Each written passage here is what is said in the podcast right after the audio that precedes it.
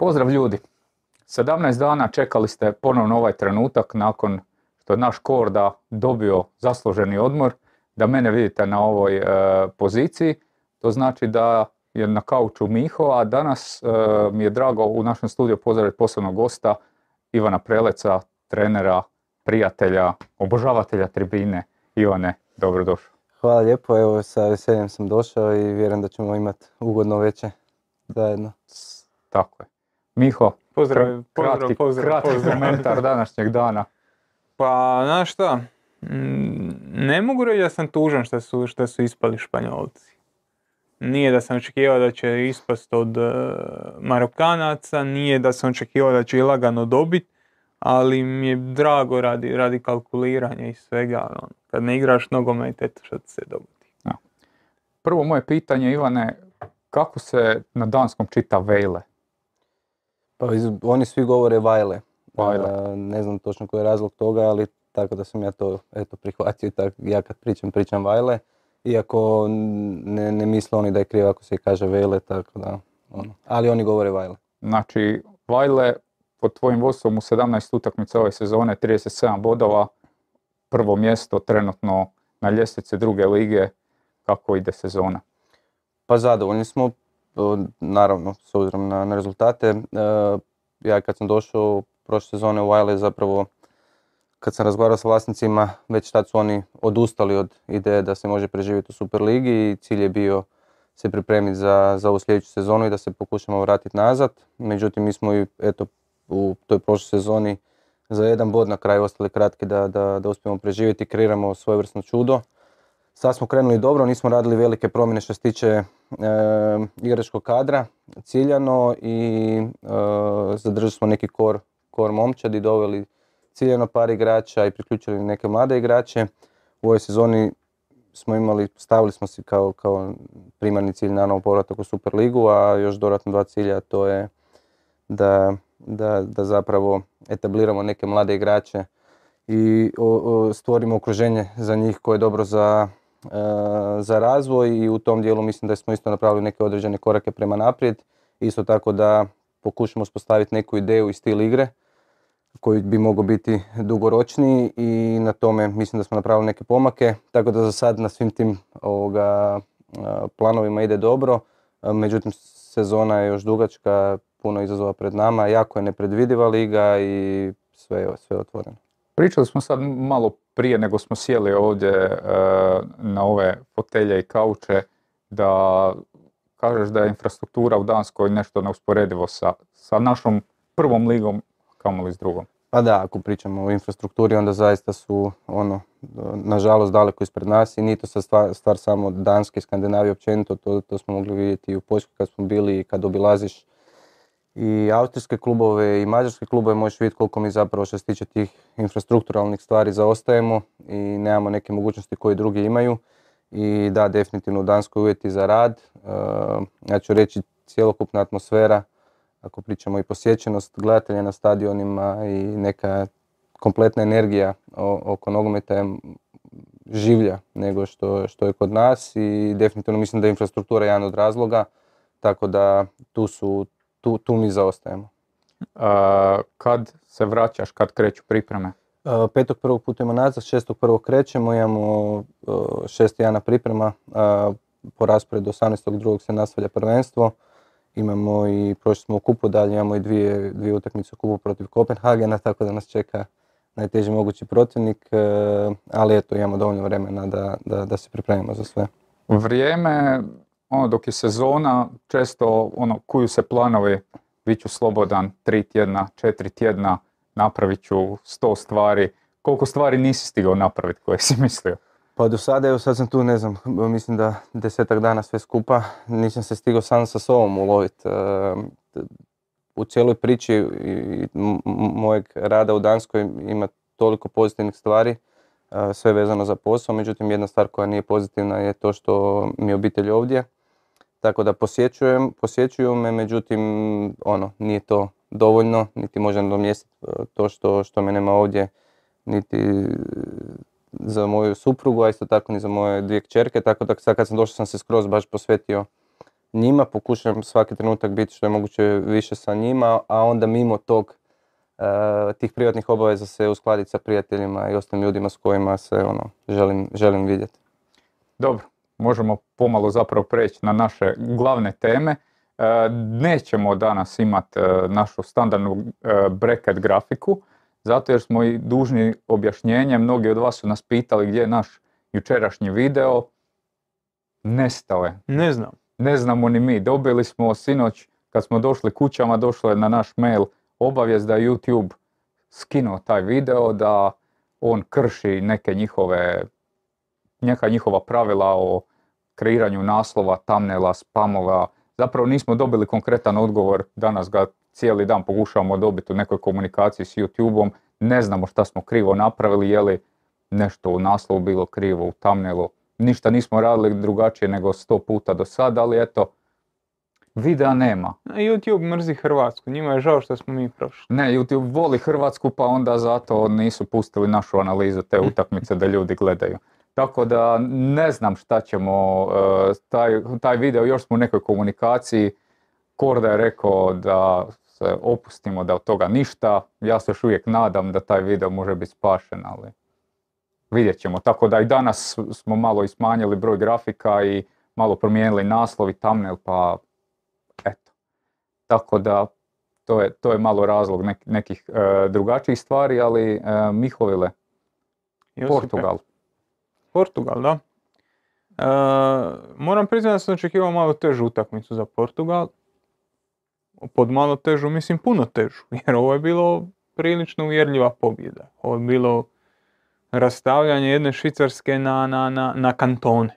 Na, na savezne jedinice su i rastavili. E, Švicarska je promijenila neke, neke stvari. Znači od, od momčadi koja je igrala 4-2-3-1, oni su prešli na, na formaciju s 3 natrag. Vjerojatno su željeli, vjerojatno su se pripremili dobrim dijelom za Kristijana Ronalda i ono što smo mi pričali u najavi kako ta trojica do četvorica oko Kristijana Ronalda kako okupiraju te centralne zone i kako ne razlače obranu ono, do out linija, nego i Bruno Fernandez je unutra i Bernardo Silva unutra i Joao Felix je unutra i sad ko je četvrti vezni ovisi pa i on dođe gore i onda oni ševu po tim centralnim koridorima. Oni su mislili valjda s tri, tri natrag to ono, zgusnit, zatvorit i, i, i iskontrolirati. Ispalo je da je Santos ostavio Ronalda na klupi, da se odjedan put teren razvukao, da su dobili sa Ramosom, da su dobili i dubinu i da su dobili bolje kretnje u, u, u napad, ono, bez lopte, razlačenje tih, te trojice jadnih stopera i sve što su, sve što je Jakin pokušao napraviti se raspalo. Da, zapravo i Otavio i Dalo uz Ramosa su bile neke možda polu očekivane figure u napadu u, u e, momčadi Portugala, ali pitanje za tebe Ivane, kako trener hendla igrača za kojeg vidiš da je vođa te ekipe ego, a ne treba ti određenu utakmicu ili ti je teret ili... Pa dobro, teško je pričati to, to ako si unutra i znaš šta se zaista dešava, možeš davati neke komentare, mi sad možemo komentirati konkretno za Kristijana i njegovu situaciju izvana. E, vjerojatno trener ima s njim odnos i komunikaciju i e, pretpostavljam da je on našao način kako da s njim e, iskomunicira taj dio da zašto ovu utakmicu neće igrat. Sigurno je postojala odluka koja je bila temeljena i na nekim taktičkim postavkama, ali sigurno je i da je Ronaldo bitan kao jedan od ključnih lidera unutar te momčadi, ne samo na ovom svjetskom prvenstvu, nego svih prijašnjih godina do sada i naravno da takva odluka nije laka. Međutim, ja pretpostavljam ili vjerujem da je Ronaldo u ovoj situaciji bio suglasan i da je prihvatio takvu odluku, jer sumnjam da bi, da bi trener donosio takvu odluku bez da nije imao, ajmo reći, njegovu podršku, jer bi to moglo imati e, kudikamo negativan utjecaj na, na, na momčad i možda je ovo jedan od primjera, ako je to zaista bilo u suglasju, jedan od primjera gdje eto, i Ronaldo unatoč svom izraženom egu Uh, stavio možda ekipu ispred sebe, pa eto, ja, ja trudim se vjerovati da je tako. A vi, nije, nije možda ni ludo da, da je tako, jer on za sebe sigurno ima i hrpu ljudi koji mu rade stvari na koje jedan prosječan nogometaš ne misli. PR, kako se ponašati u određenim situacijama. Nakon onog intervjua koji je imao za, za engleske medije sa Pearson Morganom, mislim da on u ovom trenutku mora ozbiljno hodat po jajima za, za svaki ono. Ako te trener stavi na klupi, trudi se da se vidi, da se smiješiš, da daješ potporu, da, da si prvi u slavlju, ono to sigurno nije prepušteno, prepušteno slučaju. Iako bi ja možda otišao i korak dalje pa bi rekao da mm, ipak je on uvijek bio i mislim da se to neće promijeniti ono gladan uspjeha i dokazivanja. I možda je ta odluka bila vezana i s tim da je može on igrati utakmice sada u nizu, bio je van kontinuiteta uh, u Manchesteru i sigurno nije lako njemu ovoga, odigrati četiri utakmice u nizu. Pitanje koliko je on sam sa sobom kalkulirao koliko bi on bio učinkovit u ovoj utakmici, a vjerojatno ima dovoljno vjere u, u svoje suigrače i možda je i on kalkulirao na način da želi biti spremni za ono što ih čeka u nekom daljnjoj fazi knockout natjecanja. Eto, ako je mislio na sebe, možda i u tom smjeru razmišljao. Dobro, Miho, ajmo vidjeti šta su to švicarci pripremili za Ronalda koji onda nije došao. Hoćemo krenuti sa Portugalom, što je Portugal Kreni, kreni s kim hoćeš. Znači, ako pričamo o Portugalu, pričamo o njihovoj četvorci u zadnjoj liniji, standardno pričamo o trojici ovih trojici e, centralnih veznjaka i trojici naprijed. Međutim, što je bilo karakteristično do se? Imali smo Ronalda koji je manje više bio usidren u tu zonu, e, dva krila koja su stajala unutra, veznog tvog miljenika Vilijama Karvalja. Vilijama Karvalja koji se to usidri i kojeg ništa ne zanima. Nego da skrši, ne zanima ga lopta, samo ga zanima. Skrši kontru ako, ako ide kontra. I još ova dva. U ovom slučaju su to bili Otavio i i onda imamo podizanje tih bočnih, bočnih igrača. Kad krećemo iz zadnje, odnosno kad Portugal kreće iz zadnje linije, oni su u suštini bez problema dolazili u ove tu zone i onda je kretalo to što smo pričali. Ova četvorica koja se dosta rotiraju, kad traže tu mjesto između sebe. Širinu ti osiguravaju bočni igrači, imaš Ronalda tu. E, ono što je bilo dosta drugačije sa Ramosovim postavljanjem, ajde da, se sad zapravo prebacimo na, na, e, na gospodu iz Švicar, Švicarce, oni su to malo adaptirali. E, Ricardo Rodriguez je ostao kao treći stoper, ostavili su ovu dvojicu blizu, njega su podigli gore i u sredini su dobili ovako nešto. Znači, tri pol igrača, Vargas koji je tu zatvarao tu zonu tu i njih trojicu ispred e, Džaki. Sa podizanjem gore e, Problem je bio što je Ramos zapravo igrao tu. Ramos igrao potpuno široko, otvarao je centralne zone i onda su njih samim time spriječio iskakanja tih bočnih stopera na koje ono, Akanji sa ove strane na koje je švicarska računala i oni kad bi došli tu, znači kad bi otvorili one, ili preko bočnog igrača pa onda unutra ili izravno na, na osmicu, oni su tu dosta, dosta lagano stvarali višak, dobro kombinirali i kako, s obzirom da on nije mogao iskakati, i Bruno Fernandez i, i Bernardo Silva su odigrali brutalne utakmice. Doduše, Bruno Fernandez je te utakmice igrao i prije. Već odigrao dvije jako dobre utakmice, a sad smo napokon dobili nešto i od eh, Bernarda Silva. Popustio ga je Pepova droga. Da popustilo ga je to što ih je drogirao, poslao ih na, na, na svjetsko da ispadnu. Svako ovo iskakanje je bilo kažnjavano i jedan put kad, je popucale te linije, kad se već u prvom poluvremenu slomi utakmicu, kasnije više manje bilo pitanje, a isključivo ono, privođenja posla kraju, bez ikakvog podcjenjivanja. E, Švicarska ni u jednom trenutku nije izgledala kao momčad koja se može vratiti utak i gledali smo tu skupa, mislim da nije baš bilo previše dileme oko toga ko će pobijediti nakon tog prvog poluvremena. Apsolutno se slažem s tom. Ja bih još rekao da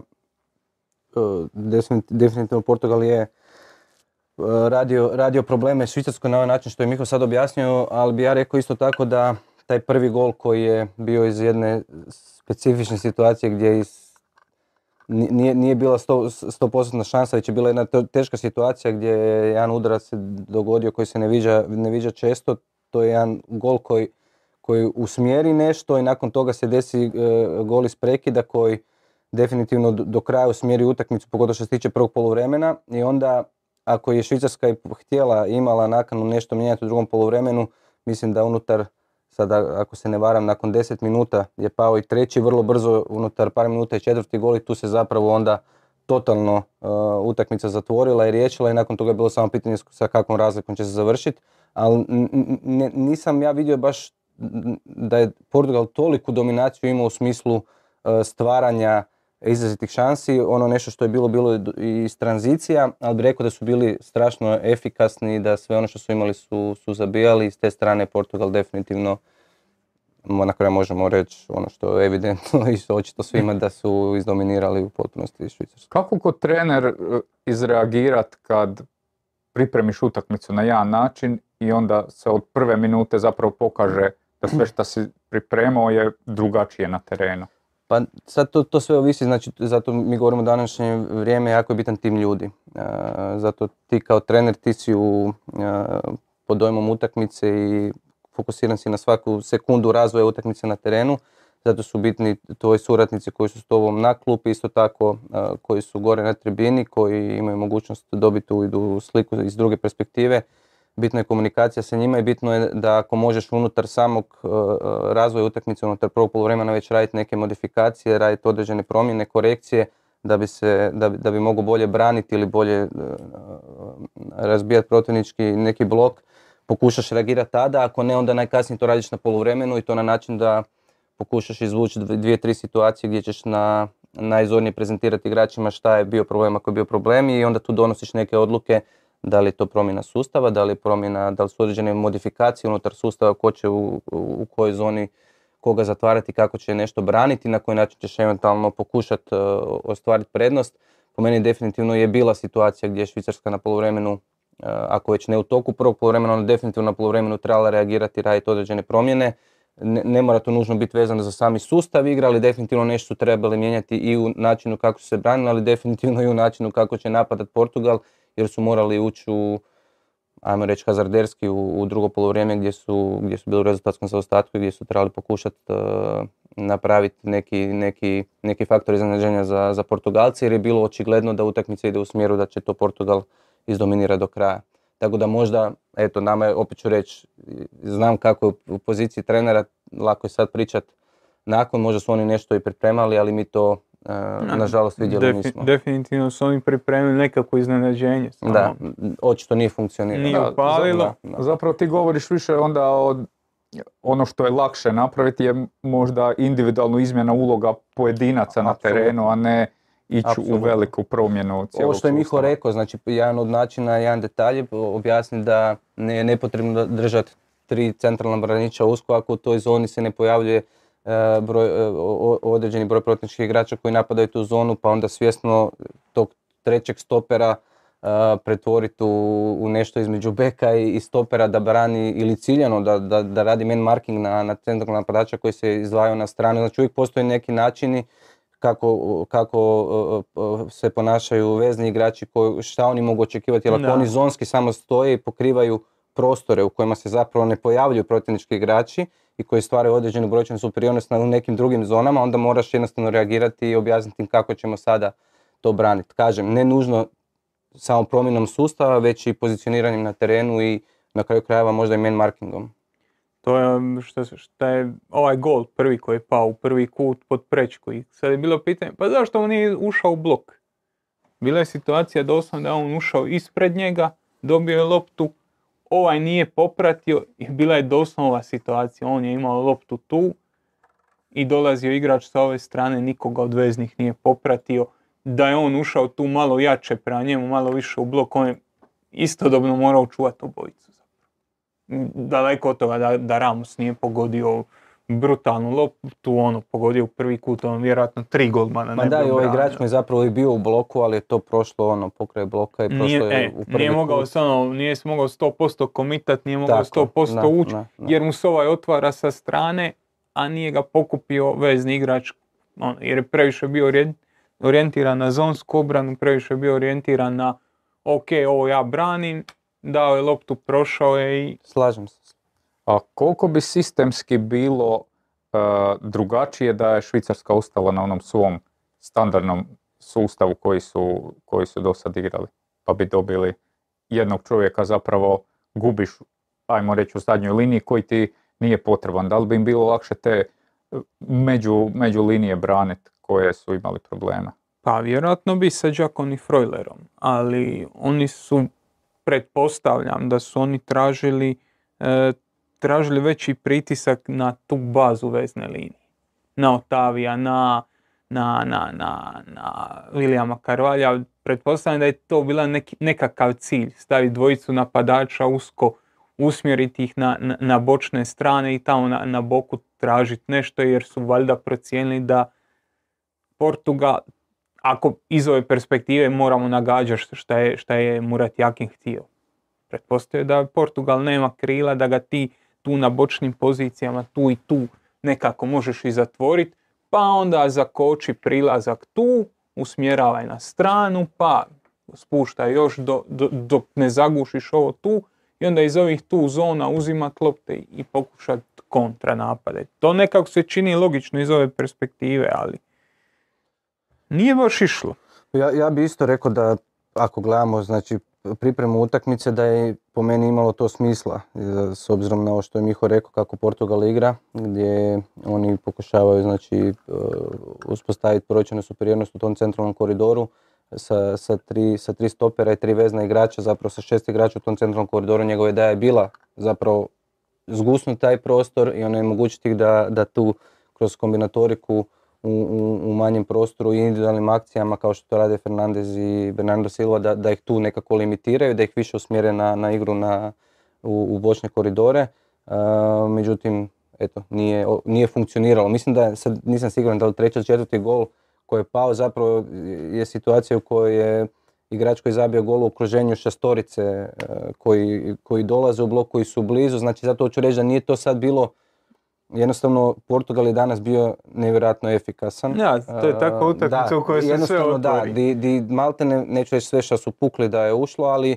nije bilo ni daleko od toga. Nije bilo ni daleko od toga. Ključni trenuci, taj prvi gol koji je van serijski prekid, nakon toga, sad nisam siguran da li treći ili četvrti gol isto u situaciji gdje, gdje u okruženju, gdje lopta je ve- veći broj švicarskih igrača koji se trude biti agresivni, izlaze u blok, međutim taj udarac prolazi kroz šumu i odlazi u gol. Jednostavno se dešavaju momenti koji usmjeravaju utakmicu do kraja i onda čitav taktički plan pada u vodu. Imamo pitanje na našem chatu o kanselu, ali zapravo bi ja prije otvorio jednu temu da nam ti Ivane pomogneš jer tu smo često zadnjih 17 dana razgovarali o tome kako pojedini igrači, a posebno se pokazali igrači recimo Manchester City-a, općenito na ovom prvenstvu izgledaju kao poprilično iscijeđeni.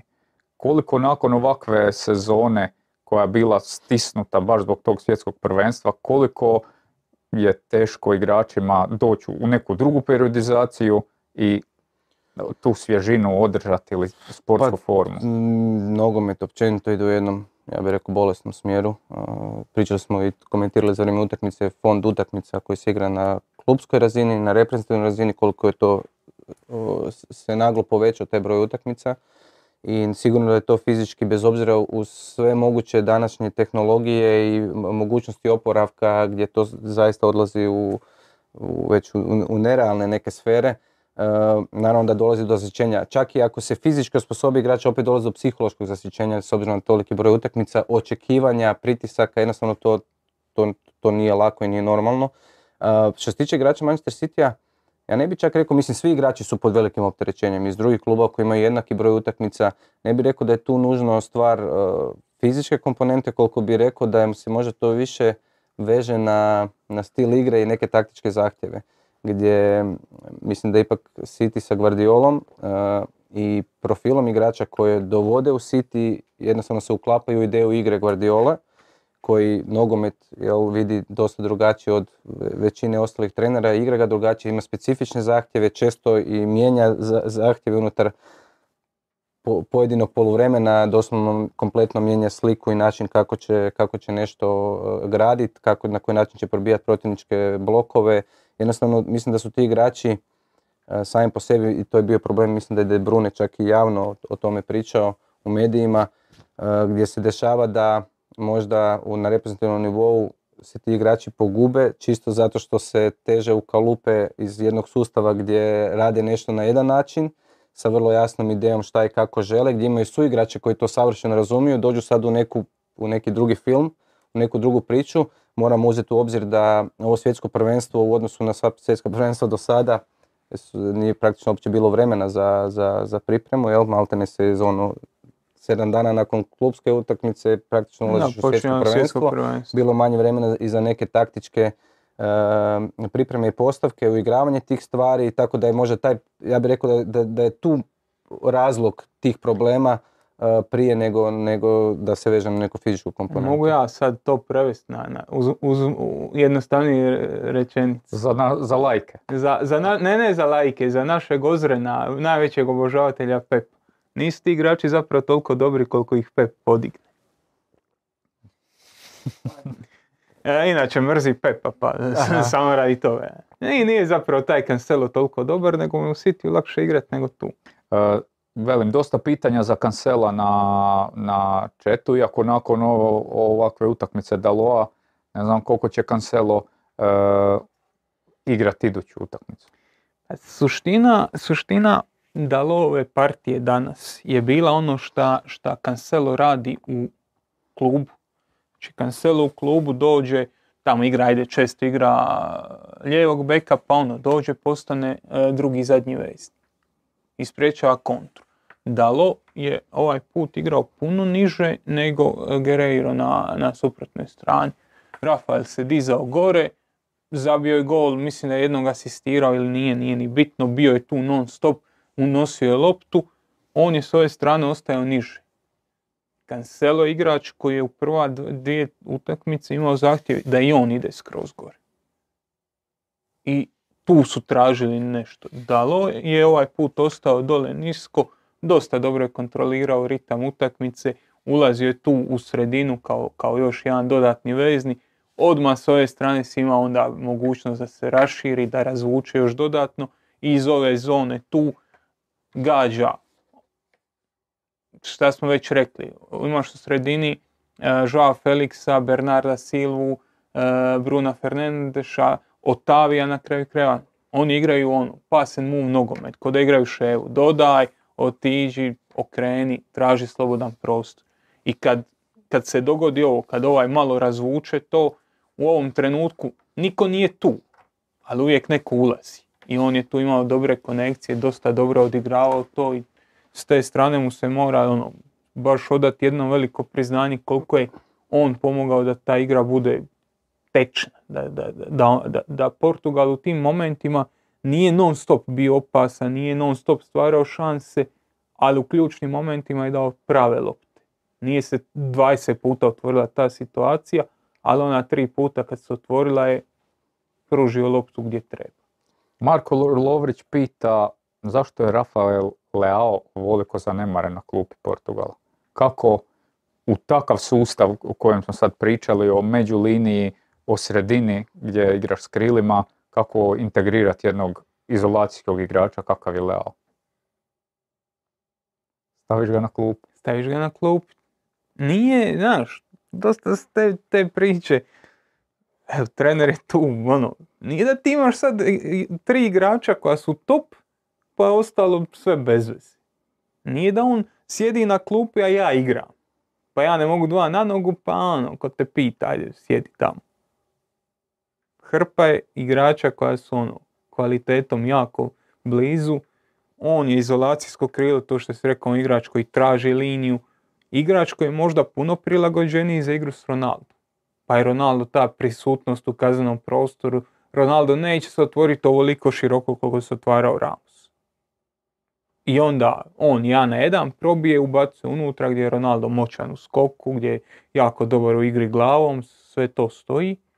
Možda to ima više smisla. Danas, kad je ovako cilj ima tu fluidnost u toj, u toj prvoj, u prednjoj liniji, ne, ne znam gdje bi ga uvalio, eto. Koga bi izbacio vani da, da, da staviš? Da, neka, gledaš danas Joao Felix, Bruno Fernandes isto. Tako da ne znam koga bi od te trojke napravio ni za Ronalda mjesta kamo za, za, za, za Lea. Nekad ne mogu svi igrat, nažalost. Mislim, nažalost. Portugal je takva momčad, ima ih hrpa kvalitetnih. Upravo to, dobro si sve odgovorio. Radi se o tome da veći broj igrača koji, koji su izuzetne klase i nije tu, tu lako dobro. Ako pričamo konkretno o današnjoj utakmici, mislim da je izbornik Portugala apsolutno pogodio sa, sa odabirom ko će, ko će startati, a njihova je snaga u tome što imaju mogućnost reagirati i uvoditi uvoditi klasne igrače e, koji su drugačiji profil od onih koji, koji startaju, tako da tu imaju mogućnosti onda raditi neke drugačije, e, raditi određene preinake u načinu kako će igrati.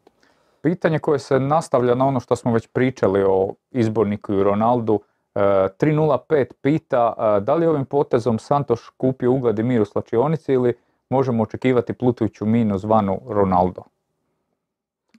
Nije Santos tu od jučer, to je isto nešto što se treba uzeti u obzir. Oni su prošli puno toga zajedno i uvijek se razvije neko povjerenje ili nepovjerenje. A nijedan trener nije samo ubojica da, da će ići sebi napraviti problem kad misli da, da ne može proći. Tako da, ono, Apsolutno, već smo praktično djelomično odgovorili na to pitanje. Ja, ja sam uvjeren da je to dogovorno. Na kraju krajeva vidjelo se po reakcijama Ronalda kod zabijenih golova da je on, koliko god mu to vjerojatno bilo teško, da je on zaista slavio sa, sa, sa suigračima i na taj način ovoga, eto, dao i podršku tome što, što je izbornik odlučio, ali sam siguran da je to bilo u dogovoru. Na kraju krajeva postoji jedna stvar koju treba razmišljati. Kad je Joao Felix, on 2001. drugo godište, kad je imao 10 godina, Ronaldo je bio zlatna lopta. On je idol njemu. Neće se tu u toj slačionici, on doslovno bog za pola njih. I neće se tu dogoditi e, da on njega gleda, on njega gleda jednostavno drugačijim očima nego što bi gledao možda Bernarda Silu. Manje ga gleda kao konkurenciju i vjerojatno Ronaldo se u tom okruženju drugačije osjeća nego što se osjeća u klubu. Sigurno, 100%. sigurno. Jer ono, Ronaldo u tom Portugalu neko i nešto, on ima drugačiji status tamo i drugačije se ponaša, ali od uvijek se drugačije ponaša u portugalskoj reprezentaciji u odnosu na klub. Ti u nekoj grupi ljudi, znaš, drugačije se ponašaš kad si doma za ručkom pa kad vičeš na kćeri ili kad si doma na ručku kod svojih ili kod punice.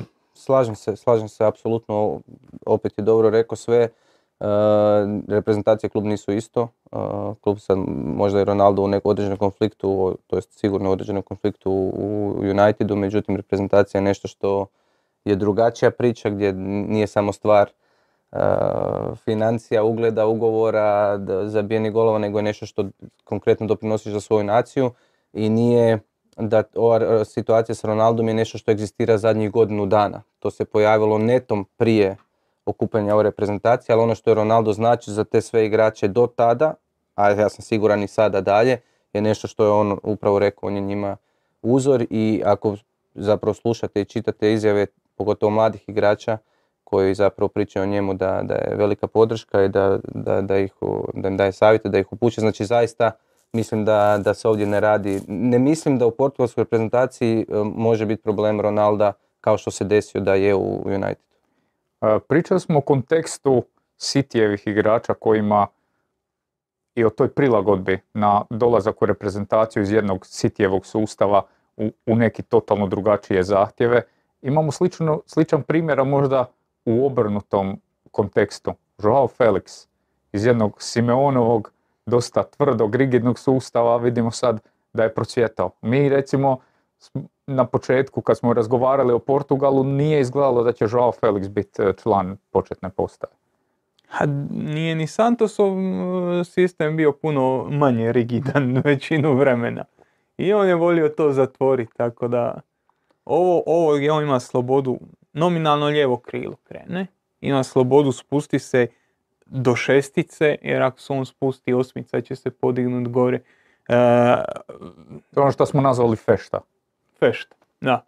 Kad imaš njega i Bernarda Silu na, istom, na istoj strani i jednostavno svačaju nogomet na sličan način. Ono, free flowing game, spusti se, odradi, dotakni loptu, okreni stranu ako možeš, ako ne, vrati, ponovi, otvorit će se samo, kreći se, izm- mijenjaj mjesta.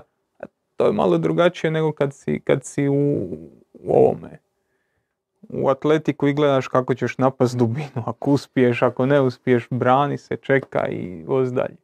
Velika razlika, mislim, em, ako pričamo o Felixu, u- u- ti sad spomenuo u zadnjem dijelu rečenicu što si pričao, znači u, Portugalu on igra sa suigračima koji su slični tome što on želi i voli igrati i gdje se on osjeća najbolje, gdje može doprinijeti najviše. e, u takvom, bez obzira na, na, na rigidnost e, oba trenera, ali su u Portugalu profili igrača jednostavno drugačiji nego što su u Atletico Madridu, gdje oni ciljano dovode određeni profil igrača za stil igre koji igraju, dok u Portugalu su jednostavno reprezentativci ti koji jesu, koji su takav profil igrača, gdje on ima više suigrača koji su skloni takvom nogometu, automatski je logično da se njemu lakše uklopiti u to i izgleda puno bolje na terenu.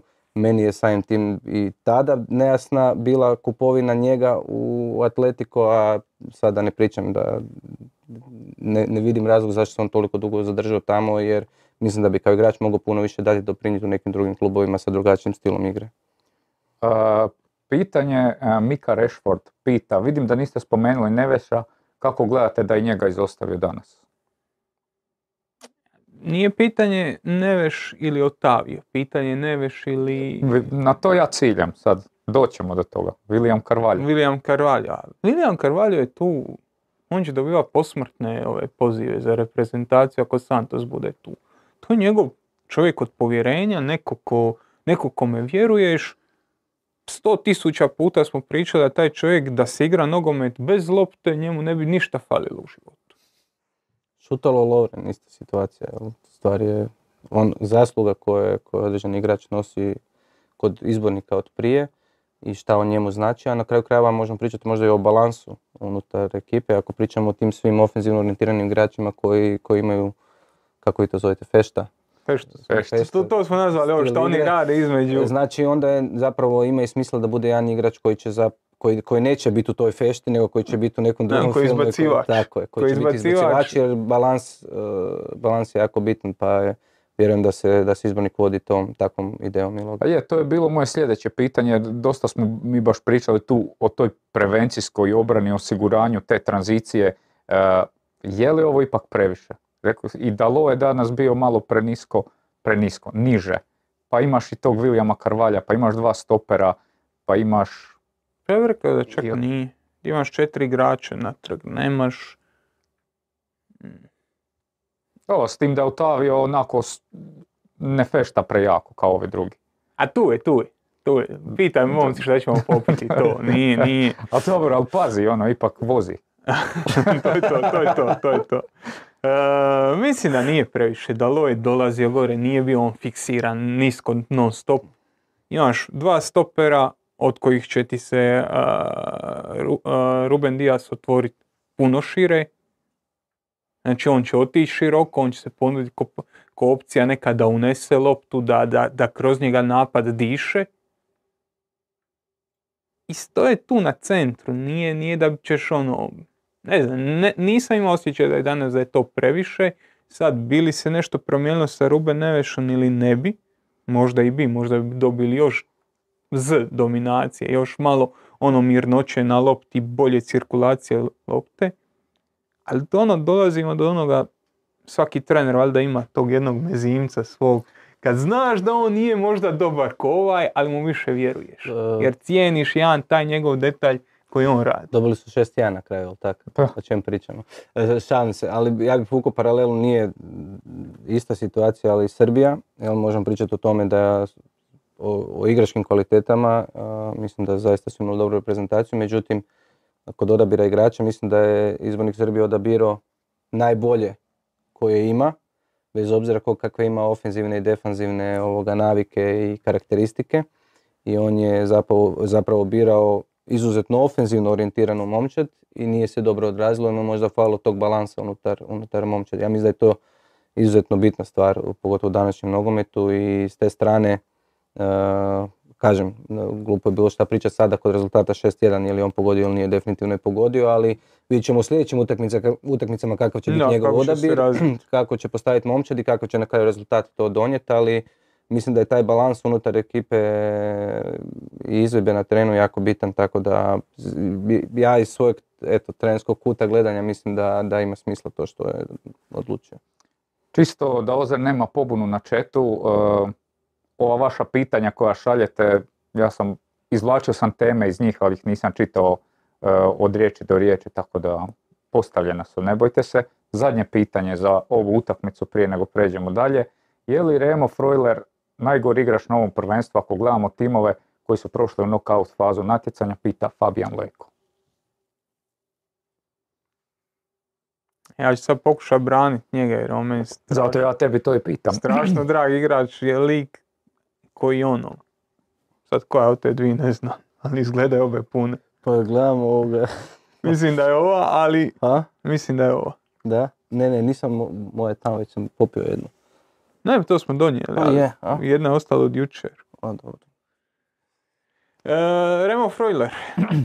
Dečko koji u Atalanti igra nešto sasvim drugačije nego što igra u ovom sad sistemu. I ono, kad smo pričali o e, Cancelu, pa kako se mijenja, kako je drugačije igrat e, u Cityu i kako je drugačije igrat u Portugalu. E pa njemu je još puno drugačije igrat u, u, u Švicarskoj nego u, u Atalanti. Atalanta sa tim svojim 3-4 1, 2, 2, 1, nije bitno s puno man markinga, drugačija je struktura i drugačije su navike koje ima. U grupnoj fazi imao nekoliko baš katastrofalnih e, odluka protiv, kad je pro- prodao lopte, ok, dogodi se. Danas mislim da je, da je više bio žrtva nekakvog i sustava i nekakve promjene i manjka balansa u toj veznoj liniji isto nije odigrao pretjerano dobru utakmicu i ne možemo reći da je odigrao dobro kad nije, ali pre, previše, previše se možda očekivalo da će on igrati onako kako je igrao u, u, Atalanti. On je tu, treba igrat stabilnije, drugačije, treba dati ruke Granitu Đaki, izgubio individualne duele, neke šta se kaže. Ne treba ni pravdat, niti se može opravdat, ali ne bi bio toliko strog prema njemu. Dobro. Materet 1, 2, 3 uz donaciju nas hvali, kaže da smo super kontenti, da mu je svjetsko prvenstvo bolje, bolje zbog nas. Hvala. I još jedna donacija, naš Marko bez S pita e, je li gost upoznat s radom e, DŠNSB? Miho, molim te. E, Postoje, postoje igrači koji drugačije udaraju loptu. Dobro. To znamo svi. Postoje igrači koji lebde po terenu. Mi smo zaključili i nije nas briga šta se drugi misle o tome da je Stipe Bijuk takav. I da ga se isplati čekat koliko god treba i onda se osnovalo društvo ljubitelja našeg Stipe Bijuka. Štovatelja. DŠNB. DŠNSB. Aha, DŠNB. I to je to. Eto. E, pa dobro, ali ja se slažem sa Pa, tim. pridruženi član. Jesam, da. Pridruženi član. Eto, mislim da će biti zadovoljstvo na četu. E, Count Zero pita da li je odlazak Vahida pomogao Maroku da pređemo na drugu utakmicu. Maroko izgleda puno bolje nego što sam očekivao da će izgledati. Plus jedan i ja. Ja sam gledao taj Maroko, radili smo ove pripreme, pa sam gledao taj Maroko prvo s Vahidom, pa sam onda pogledao ove utakmice što je lažni Vahid vodio. E, ne, nemaš uzorak, imaš te njegovu utakmicu i po zapravo što je vodio prije prvenstva i nemaš osjećaj šta će biti. Ja sam nekako očekivao da će osnove koje je Halihođić postavio, da će popucati. Ne skroz, neće sve otići u vjetar, ali da će se taman dovoljno toga dogoditi da to propadne. Suština je da nije propalo. Oni imaju točno iste principe zatvaranja prostora kao što su imali kad je bio Vahid tamo. E, jednako vezna linija radi zatvaranja lijevog half space kad tamo otvaraš iza bufala. Znači te, te, te rotacije su im ostale iste, a obogatili su se u kontranapadima, obogatili su se u individualnoj kvaliteti. To smo pričali, oni su doslovno imali ono, šablonizirane izlaske u kontre. Tri dodavanja ide prvo uh, naprijed desetki, desetka, onda desetka vraća na, odnosno osmica na šesticu, onda ide na, na lijevo krilo i lijevo krilo na pamet gađa dijagonalu u desnu. Nema veze je li neko na desnom krilu. Nema veze koji na desnom krilu. Tako se radi. Možete imati ispred sebe koridor prostora. Ne, zahtjevi to se može pričati stvarno o zahtjevu jer oni su to radili svaki put kad oduzmu loptu. Tap, tap, tap i dijagonala gore. Vjerojatno Ziješ nije najzločestiji čovjek na svijetu. Vjerojatno mu se samo to nije dalo raditi. Nije da on mrzi Halihođića jer, ne znam, zavađeni su oko zemlje u Mostaru. Vjerojatno postoji tu nekakav dodatni razlozi i taj pritisak javnosti jer Maroko je zemlja sa velikom nogometnom tradicijom i dosta je velik utjecaj Europe tamo bio od Kazablanke nadalje. Znači, imaš nekakav imperativ igranja nekakvog napadačkog nogometa. Sad su to dodali. Dodali su talent koji realno ne možeš kompenzirati nikakvim sistemom, a ostale su ostaje taj nacrt obrambene igre gdje jako dobro pokrivaju prostor, jako dobro sistemski zatvaraju rupe koje se otvaraju iza te prednje trojke i strašno su disciplinirani. Znači ja mislim da su oni dobili najbolje od Vahida i najbolje od Ziha. Ja se slažem, mislim da, je, da su za ovakav Maroko Vahine zasluge velike, neću reći najveće, ali velike i sigurno baza koju on ugradio u tu reprezentaciju je toliko očigledna. oni su primili, o, sad su otišli najdalje, jel? u povijesti. Da, Primili su jedan gol u četiri utakmice, jel tako? A igrali su protiv ne slabih protivnika. Mislim da je, da je definitivno da, da je taj dio, da je njegov utjecaj i trag velik. Međutim, s druge strane, kad znamo za situaciju koja je bila unutar momčadi jel, i u odnosu sa njim u oči tog svjetskog prvenstva, sigurno je da postoji ovaj drugi moment, a to je taj moment homogenosti, kohezivnosti unutar reprezentacije, vraćanje Ziješa koji se jako dobro ukalupio u sve defanzivne role i zamisli e, e, koje ima. Znači sad pričamo o tome da definitivno možemo reći da Maroko je dobio sa time što Vahe više nema, ali ne zato što sad igraju drugačiji nogomet, nego su njegove velike zasluge za defanzivne postavke koje su, e, koje su dole od toga da su primili samo jedan pogodak a s druge strane su, ajmo reći, dobili jedan dodatan impuls u toliko što eto, se vratio Ziješ i što se možda neki odnosi unutar slačionice još više homogenizirali radi toga, što su dobili trenera kojeg su igrači priželjkivali i htjeli, odnosno izbornika i samim tim se pojačala ta neka uh, homogenost između njih i bolja energija i samim tim eto postigli su taj rezultat koji su postigli, tako bi ja, ja bih rekao da su ono... I kod ovog izbornika treba napomenuti koliko on veliko ime tamo. Znači mi to možemo usporediti u Hrvatskoj s nekakvim Darijom Srnom. Pa nije sad baš isto preuzmeli reprezentaciju Prelec ili Srn. Možda može biti bolji trener. Ali u tom reprezentativnom kontekstu te dvije utakmice 15 treninga ukupno bubam. Možda sam puno i rekao.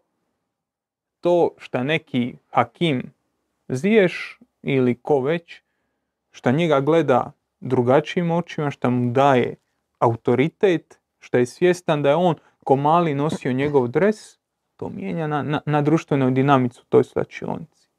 I onda je spreman takav igrač koji je objektivno veliki igrač, možda zatomit neki svoj ego, reći ok, to je ipak neko kojeg sam, koga možda ne svjesno, no, odnosno siguran sam da ne razmišlja o tome svjesno, ali na nekoj posvjetljenoj razini će prihvatiti, pa vidi, on je u pravu, ja idem po njegovu. Ma sigurno, definitivno. Znači mi sad možemo pričati o izvedbi na terenu, ali ako pričamo o cjelokupnoj atmosferi, ovo što si ti spomenuo, znači ako pričamo o medijima, navijačima, kompletnoj naciji, jel? Ti možeš otići na, na, da, da je Vaha ostao, a očigledno nije bio prihvaćen ili si tu stvorio neki razdor, jel? Na relaciji navijača i medija i općenito populacije u Maroku, a samim tim unutar momčadi. Pitanje je kako bi oni atmosferi došli na to svjetsko prvenstvo da je on ostao, pitanje kako, bi- kako bi to bila podrška na kraju krajeva na tribinu, općenito kakva bi energija unutar toga svega kolala, tako da definitivno sa, mislim da su sa svim potezima koje su radili, ako ih smatram nepravednima, jel, ako pričamo sa aspekta Vahe, ali su očigledno pogodili. Ali Vahine zasluge, ako pričamo izvedbi na terenu, onda ne možemo reći da nisu. Da, Španjolci su na taj Vahin obrambeni 4-1-4-1, možemo ga tako zvat, izišli sa lažnom devetkom. Marko Asensio je počeo. Je li tu trebao ipak krenuti s Moratom? Vjerojatno da, ali Španjolska igra to što igra. Ja sam kladionici stavio više od jednog i pol gola u prvom poluvremenu. A ti si pao, još sam ja na treningu bio, ti si još Znaš zašto? Jer sam očekivao da će Maroko izaći u kontru i zabiti rani gol. Mogu reći da sam bio skeptičan oko toga koliko će Ramos, e, koliko će ovaj Rodri kod stoper funkcionirati. Eto. Ne u napadu. Ali Rod- Rodri kod stoper je ono šta, šta najbolje ocrtava u Španjolsku. E, mi sad imamo tu priču s Lovrenom, oko Lovrena, sve šta ide. Ajmo reći da je Ramos Lovren. Ramos više nije u onoj formi u kojoj je bio nekoć, e, nije ni Lovren u onoj formi u kojoj je bio u Liverpoolu. Ali ni jedan ni drugi nisu zaboravili igra nogomet. Oni su jedan i drugi i dalje igrači koji su tu na rubu prve postaje. Pa sad može biti jedan bolji od njega, jedan lošiji, ali tu su. Ovo je otpisao Ramos. Ne treba. Davide Hea ne treba. Meni trebaju tri, sto, tri, e, tri vratara koja sva tri znaju igrat nogom na top razini i neću voditi De Geu. Neću voditi Ramosa, vodim... to- To je u Hrvatskoj. Nije sad u Hrvatskoj pitanje, ok, stavit ćemo Šutala, Erlića ili, ili, ili, ili ovoga, Lovrena. Lovrena. Pa su njih trojica tu negdje, pa ima logike jedan i drugi treći. On je vodio Erika Garciju. To je ko da mi sad raspravljamo Lovren ili Stolnik iz, iz uh, Belupa. Ovoga, Varaždin. Malo, malo sam nepošten prema Eriku Garciji, ali nisam daleko I prema stolniku. i prema stolniku isto. Ali nisam daleko od, od, od te usporedbe. Jer dan danas je Sergio Ramos bolji stoper, a na kraju krajeva od Rodri. Ali Rodri igra, jer to je ono šta, šta, šta, šta želi igrat Luis Enrique. E sad, mi možemo raspravljati je li to dobro, je li to loše, ali od prve minute točno znaš na čemu si. Za Sergio Ramosa se slažem jedan kroz jedan. Mislim da je velika greška bila uh, nevođenje njega. Jer nebitno je čak šta će on prezentirati na terenu, uh, koliko je bitno kakav on utjecaj ima na, na slačionicu i koliko on može na terenu djelovati na kraju krajeva kao u smislu komunikacije korektivnog faktora na, na, na puno igrača, jer Španjolska ima mladu reprezentaciju, reprezentaciju koja dolazi jedna nova generacija koja je u nastajanju, samo sa Busquetsom, uh, koji, ajmo reći da je, ni- ne mogu reći da ima prave, prave liderske, možda ima, ali ja ih ovako na, po nekoj neverbalnoj komunikaciji ne mogu doživjeti na pravi način. Mislim da njima definitivno fali lider. Ti si sad bio dio jedne priče gdje je falilo liderstva unutar sl- slačionice, unutar momčadi, na terenu i van terena. Znaš koliko je to bitno i mislim da ako pričamo upravo o tom balansu, ako pričamo o tome da dolaziš na jedno natjecanje koje nosi sa sobom puno toga, osim same izvedbe na terenu i stila igre i vizije igre, kako ti kao izbornik želiš igrati, ti moraš razmišljati o tome da, da trebaš imati prave lidere u slačionici koji će u nekim trenucima, e, pogotovo težim trenucima, znati reagirati, dati jednu mirnoću i balans i samopouzdanje i korekciju, pa čak i kritiku ako je potrebno i na terenu i van njega, da bez toga zapravo teško možeš napraviti rezultat. Mi smo u Danskoj, sam još bio, kad smo komentirali unutar stožera, pisali na ploču kao favorite za, za, za, za svjetsko e, prvenstvo ovo i to je bilo nakon one utakmice, iako sam fan španjolskog nogometa i španjolske reprezentacije i općenito jel, to sve podržavam i sviđa mi se, ali sam e, tad rekao, bio, ona prva utakmica koliko je bilo, 7-8, je- 7-0. 7-0. Ja sam tad rekao da mislim da Španjolska ovo prvenstvo neće napraviti ništa, zato što je zaista premlada momčad, pre neiskusna momčad, isto što se dešava i Barceloni na kraju krajeva sada, jel, to je jako oku dojmljivo, ali zapravo na kraju izostaje taj rezultat, odnosno nije funkcionalno do kraja, gdje ako sjetite utakmice Lige prvaka protiv Bayerna u Minhenu, prvo povreme realno Barcelona treba voditi 2 do 3 razlike, na kraju tu utakmicu gubi 2 ili 3-0. Jel? Upravo o tome pričamo da u trenucima kad ti nešto radiš i to izgleda dobro i ti to radiš dobro, ali možda ne iskoristiš ono što si stvorio, ali kad dođe protivnikov trenutak, ti zapravo nemaš taj jedan balans, nemaš taj dio Da, stabilnosti unutar momčadi i kad jednom to, pukneš, pucaš do kraja. Mi sad pričamo o 4-5 ofenzivno orijentiranih igrača Španjolske koji su nevjerojatno talentirani, ali zapravo jel, imaju taj ne- nedostatak iskustva, a nemaju među njima, jer ja mislim ni da Asensio ni Morata nisu pravi, bez obzira što su oni stariji, jel, u odnosu na te sve mlade, e, ne- nemaju taj dio liderstva i nemaju taj dio balansa koji ja smatram da je jako bitan. I zato mislim da reprezentacija Španjolske će na sljedećem svjetskom prvenstvu zapravo pokazati šta i koliko može i tu očekujem puno više od njih, a iskreno ovo prvenstvo nisam ni očekivao jer sam jednostavno smatram da nevođenje Ramosa i još čak ne moraju nužno ni igrati u prvih 11, ali su morali biti tamo. Ja mislim, ja isto nisam očekivao puno. E, jedan od ključnih razloga zašto je što mislim da oni previše slijepo vjeruju sad ovo ide. Ne vođenje Ramosa ili Davida De Gea ili koga već. Bilo je tu dovoljno igrača koji su otpisani. Je po meni samo nekakva manifestacija toga. Koliko ti slijepo vjeruješ u ideju, nije ovo ista Španjolska kod 2010. Mm. Ti si 2010. ima Busquetsa, Čavija, Iniestu, Čabi Alonsa, nemoj mi njega zaboraviti koliko on igrao. Mi su 2010. njih četvorica, pa ajde bit ću vrlo velikodušan kad kažem četvorica od 10 najboljih veznjaka na svijetu. Vrlo vjerojatno u tom momentu četvorica od 5-6. A osim nevjerojatnu količinu kvalitete, sad ipak nije to toliko. Gavi. Još, još, Još, možda će još oni, ne, možda će oni dostići U jednom tu razinu, ali tim igračima je baš trebao netko Neko ko će to vo- da, da. S tim da oni prema naprijed, ok. Mislim da to smo pričali, ako se sjećaš, još na, na proteklom, eh, na proteklom Prvenstvo. prvenstvu na Euro. Meni fali gore jedan na jedan igrač. Fali mi neko, ja tada zauzima se za eh, Adama Traora.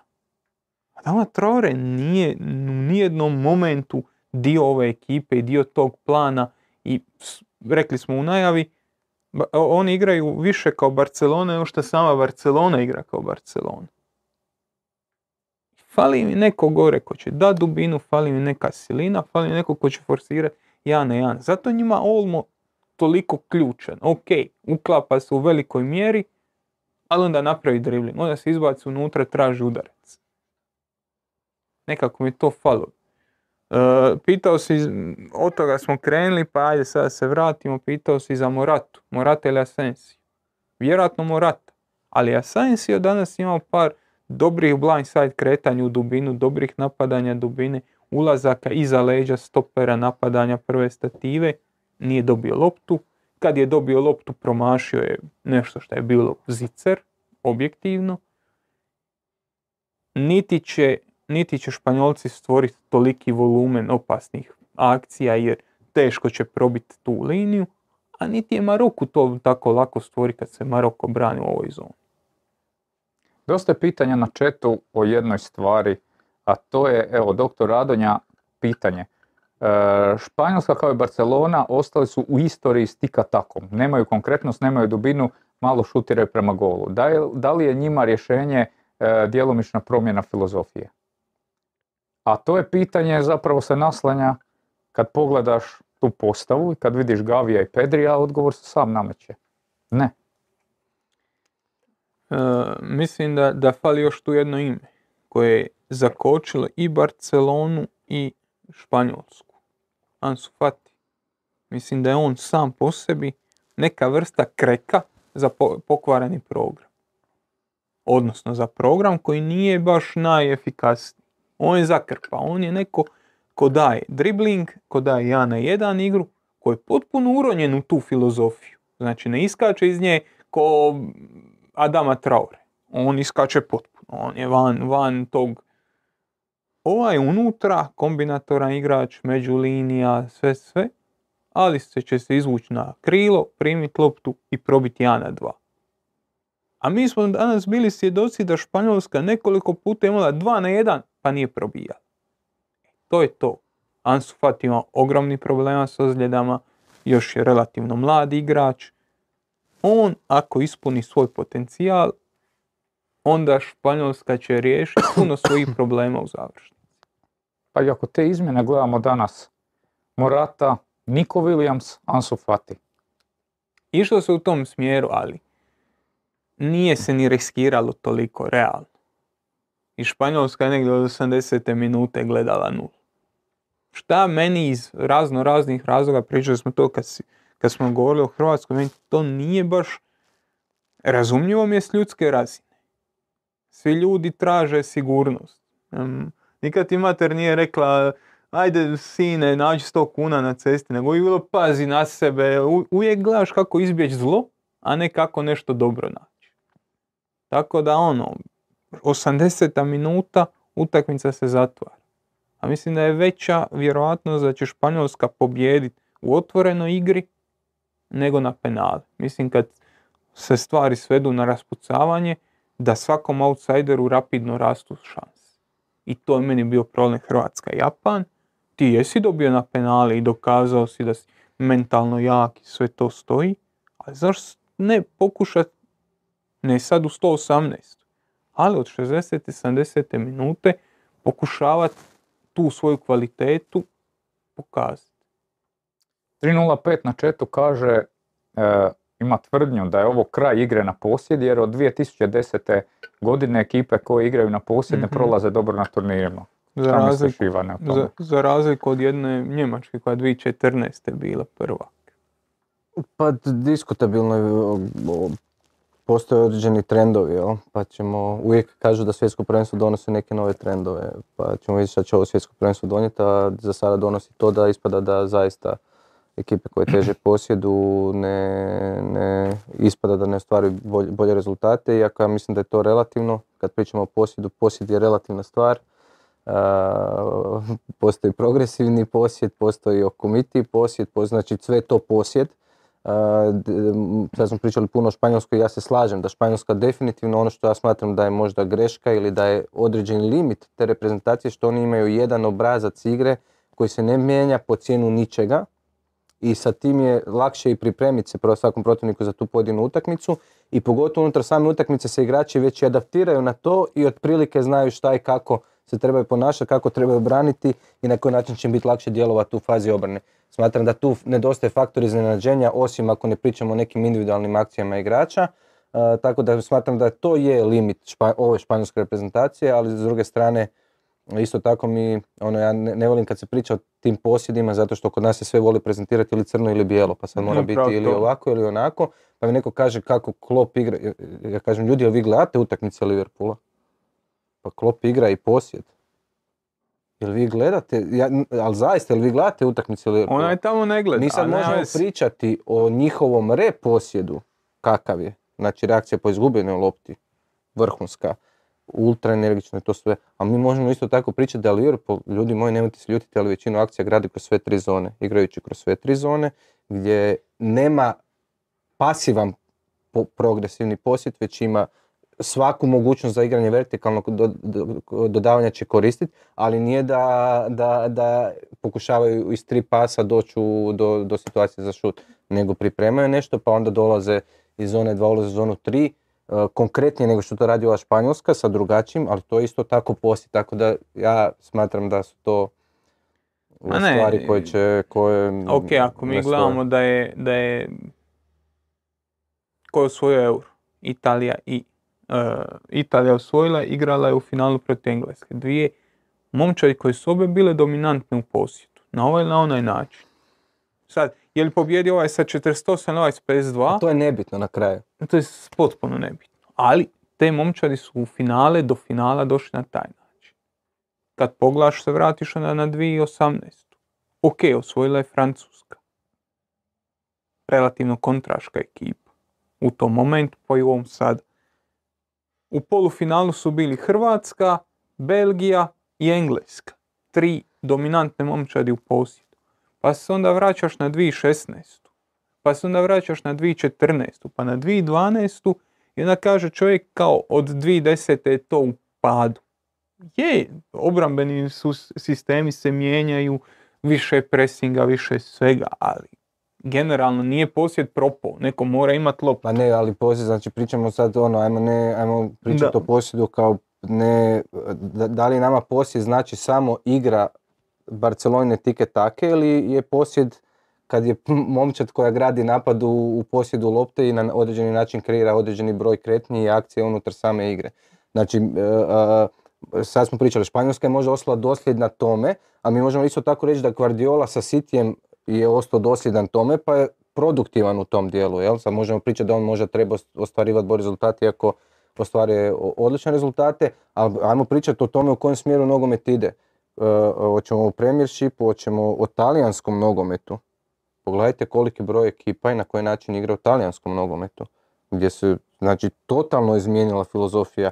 Pogledaj englesku reprezentaciju, znači ljudi moji, on od toga da zaista osim duge i borbe za drugu loptu i koče od Emila Heskija i ovih e, napadača gdje se samo traži neko ko će se moći tući zadržati u 16 metara skakati izboriti se za prostor, došli do toga da igraju Rashford. E, da je Kane vezni igrač u suštini, da? Znaš, ono, nogomet se mijenja, znači pričamo o pet, top pet liga, Španjolska, Italija, Engleska, Njemačka, Francuska, jel?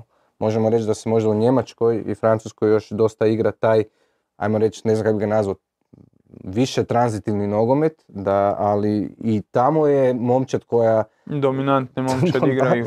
Ne, ali ne samo čak ni dominantne, ja bih rekao da u Italiji, ono, kad gledaš ti igra od desetog mjesta na niže, e, ljudi pokušavaju, znači, igrati proaktivan nogomet, jel? a ne nužno izbjegavati samo rizik. Lu, Luis Enrique je to stvarno odveo u ekstrem. To, to je ekstrem, to se slaže. To se mora priznati. To se I ima problema, ali odvrti na... pričali smo da to na hit, hit pojam e, prvenstva, ova, rest defense. Prevencijska obrana. Prevencijska obrana. Velik dio tog posjeda je u suštini prevencijska obrana. Ti imaš dodavanje čija izglednost nekakvih 45% i to Hrvatska igra, to Portugal igra, to svi igraju. Oni to ne igraju jer znaju da su u toj povratnoj trci slabiji, da nemaju toliko dobre obrambene igrače i on ne igra to dodavanje jer je prevelik rizik da to dodavanje bude presječeno i da suparnik izlazi u kontru. Umjesto toga igra nekako dodavanje 75-80% šansi, igra siguricu, samim time nema progres, nema, nema aktivno stvaranje šanse. Kad odvrtiš film, ispali su sad, nisu izgubili. Ispali su na penali. Ispali su 2020. 2021. jeli? Opet na penali. Nisu izgubili. 2018. na penali. Nisu konkretni, koriste posjed ko obrambenu strategiju. Da, da, i šablonski je. Ipak je šablonski. Šab, apsolutno. Ipak je šablonski. Jer smo rekli, nemaju igrača koji rješava ja ne ja. Tako je. Mi Nema pričamo o Portugali, analizi utakmice Portugala, gdje pričamo o fešti, i pričamo o Španjolskoj gdje se pleše valcer i ništa drugo osim valcera. u, momentu kad je Arsenal bio u jednoj od onih svojih down faza, down faza u, u donjem dijelu amplitude, pričali smo Korda i ja na ovom kauču, ja mislim da je to jedan od najboljih zaključaka koji donese. Ne postoji ništa dosadnije od lošeg pozicijskog nogometa. Mm. Bunker je zanimljiviji od lošeg pozicijskog nogometa. Slažem se. Sve je zanimljivije od lošeg pozicijskog nogomet. Ovo nije nužno loš pozicijski nogomet, samo je tup i namjerno je tup, jer se tako osiguravaš u obrani. Maroko to nije danas iskoristio. Prošao je na penale, odlična partija Bona, nije iskoristio neke situacije koje su se otvorile, ali realno nije se puno situacija otvorilo. 75% lopte u nogama, koja ti služi da Maroko ti ne nauti. I Ti možda bi donijela više, da sad pričamo, jel, zato kažem, ajmo pričekati dat, dati vremena, možda bi donijela više da postoji, jel, ako pričamo o nekim individualnim karakteristikama igrača, da nije Olmo jedini taj koji pokušava napraviti nešto van nekog koncepta, da postoji više takvih igrača, da imaju veći broj ponavljanja takvih akcija, da se češće kreću nelogično, E, sigurno bi automatski oni bili opasni, ali činjenica je da protivnika ako gledamo ko- koliki broj šansi koje protivnik stvara protiv Španjolske, da je to limitirano na jako mali broj. To je činjenica. Bona si spomenuo odmah Da. po dolasku u studio, svidi- svidjela ti se njegova, ne samo o- Ne, ovo na kraju. općenito, Općenito, mislim da je, da je, fen- da je vrhunski vratar. Ja, pričamo, nje- ako pričamo o njegovoj izvedbi, ako pričamo o njegovim go- defanzivnim reakcijama, mislim da jako dobro prati igru, čita igru, reakcije na golu, izlasci na centaršut, zatvaranje dubinskih dodavanja, e, ako pričamo o fazi napada, način na koji se on pozicionira, nudi rješenja, odluke koje donosi, mislim da je jedan od, kompletnih vratara trenutno i onda još ona finalna stvar koja mi se sviđa, sviđa mi se njegova neka energija kojom zrači generalno. Mislim da, da, da definitivno ulijeva i da je, da je sigurno samopouzdanje svojim suigračima kako u klubu, tako i u reprezentaciji. Mislim da je onako, nije se o njemu nešto previše pričalo, a meni je golman vratar ono zaista odličan. Najbolje to možda pokazuje čisto samopouzdanje. Pokazuje situacija tamo iz prvog poluvremena kad je četiri igrača Španjolske u kaznenom prostoru, ulaze u pritisak, a on mrtav ladan dodaje kroz njih trojicu i nalazi svog veznog igrača. I niko se oko njega nije naš ono, naš, uhvatio za glavu. Šta radi? Šta radi? Ne, oni njemu vjeruju. Njegovo samopouzdanje je veliko, njihovo pouzdanje u njega je veliko i... i Jako, njih- jako bitan, ja smatram da im je on izuzetno bitan uh, za njihovu reprezentaciju, ovo što postižu. A, koliko će i njemu, a i ostalim Marokancima biti teže protiv Fešte ako dvojica standardnih stopera ne budu mogli igrati utakmicu? A nisu bez veze standardni. Znači, bit će im teže, apsolutno previše, previše se tih ozljeda dogodilo. Puno igrača je došlo na čet. On, čovjek ti igra u Bayern Minhenu, a ti ga vadiš svaku utakmicu. Pa ne vadiš ga zato što ti se ne sviđa, zato što ne može. Ne može izdržati. E, danas dvije ozljede stopera, e, ozljeda u veznom redu, mislim da je bila previše toga šteta, velika šteta jer mislim da oni u ovom izdanju imaju šanse i protiv, protiv Portugala. I to dobre šanse. Ako budu svi. Ali su, Da, veliki, su zdravi, veliki da. su hendikepovi izosnici, jer oni nemaju širinu kadra kao što imaju i druge reprezentacije, kao što ima Portugal i ovo što vam rekao, imaju standardiziranu ekipu. Na, način na koji oni igraju fazu obrane nije samo stvar discipline, nego i agresivnosti i energije koju oni ulažu i to, to se svaki duel to zaista frca. Način, na- znači stil igre kako igraju obranu je upravo taj na gornjoj granici, jel? Uh, kako mi to kažemo, bacanje na glavu i normalno onda posljedice toga dolaze i kroz ovakve stvari, a imaju standardiziranu momčad i sad promjena nakon četiri utakmice definitivno je kocka. Kocka, pogotovo ako igraš protiv Portugala. Ja, pred tako dominantne Da. momče. Da, to su zapravo dvije ekipe koje ni jedna ni druga, sad smo puno pričali o posjedu, ni jedna ni druga nisu toliko opterećene da imaju dominantnu količinu posjeda, ali ipak u toj utakmici će Portugal biti taj koji će biti Vjerojatno da, nemaju, nema Maroko razloga odstupiti od onoga šta je igrao protiv Hrvatske. Ok, možda, možemo reći da je Hrvatska njima malo olakšala, nije testirala to Da, da, i mi da. smo igrali slično kao Španjolska. Drži loptu da je oni nemaju, jer kad je oni nemaju ne mogu ti nauditi. Pa onda Belgija je igrala protiv njih onako, vrlo klimavu utakmicu, u jednom momentu su bili dobri, nakon što su Belgijanci napravili izmjene, igranje, znaš, dogodila se velika rupa između linija koje su ovi iskoristili. Danas nisu pobjedili, ali su bili vrlo, vrlo stabilni i za, to je za očekivati da budu i, i protiv Portugala. Da, ja se slažem, samo bi se osvrnuo na tu našu utakmicu sa njima. Definitivno je bilo očigledno koliko smo mi njih respektirali i koliko smo se zapravo pribojavali njihove kon- njihovih kontri. E, vidjeli smo u ovim drugim utakmicama koliko Sosa znači u smislu suradnje na toj lijevoj strani, koliko nam on daje neku dimenziju više u, komunikaciji sa Guardiolom, Perišićem, Kovačićem pa i Modrićem kad dođe na tu stranu i Broz. Definitivno je lijeva strana nam je bila nešto što nam je ofenzivno davalo ve- veliki impuls i veliku snagu, a protiv Maroka je Sosa praktično jel, bio više fokusiran na to kako da bude bliže Ziješu u slučaju gubitka lopte nego što je razmišljao o tome kako da doprinese u fazi napada i definitivno je to očito bila taktička postavka o kojoj se razmišljalo i definitivno mi tu utakmicu, kao što ti rekao, nismo ih testirali, igrali smo dosta oprezno jer smo bili svjesni te njihove snage. Sad kakav će biti odabir, ne vjerujem da će Portugalci, iako pričamo o izborniku koji je e, rigidan, jel? Ovaj, pa vidjet ću. Biće, evo, mene baš interesira kako će, kako će i Portugal se postaviti za Pa tu da, kad smo i sad pričali tu o Portugalu, rekli smo da oni jako ne zanemaruju taj dio prevencijske Mm, obrane, mm, tako da mm. ekipa koja ti tako može nauditi, William Carvalho je fiks. Znači William- sigurno igra Ne, sljedeća. William Carvalho igra sigurno, ali velika je razlika kad imaš Rubena Diasa koji može pokrivati te Mm, dubine. mm. I onda je to, to, to ti omogućava nekakve ono, nekakve slobode. E, Kad smo sastavili momčad e, prve faze, bio je Amrabat na rubu da uđe unutra, ipak odlučili smo se za Kasemira, ali Amrabat i dalje izgleda fantastično. Izgleda, nije ni Casemiro razočara, ali stvarno izgleda jako dobro i preko njega se odrađuje velik dio posla i u obrani u napadu.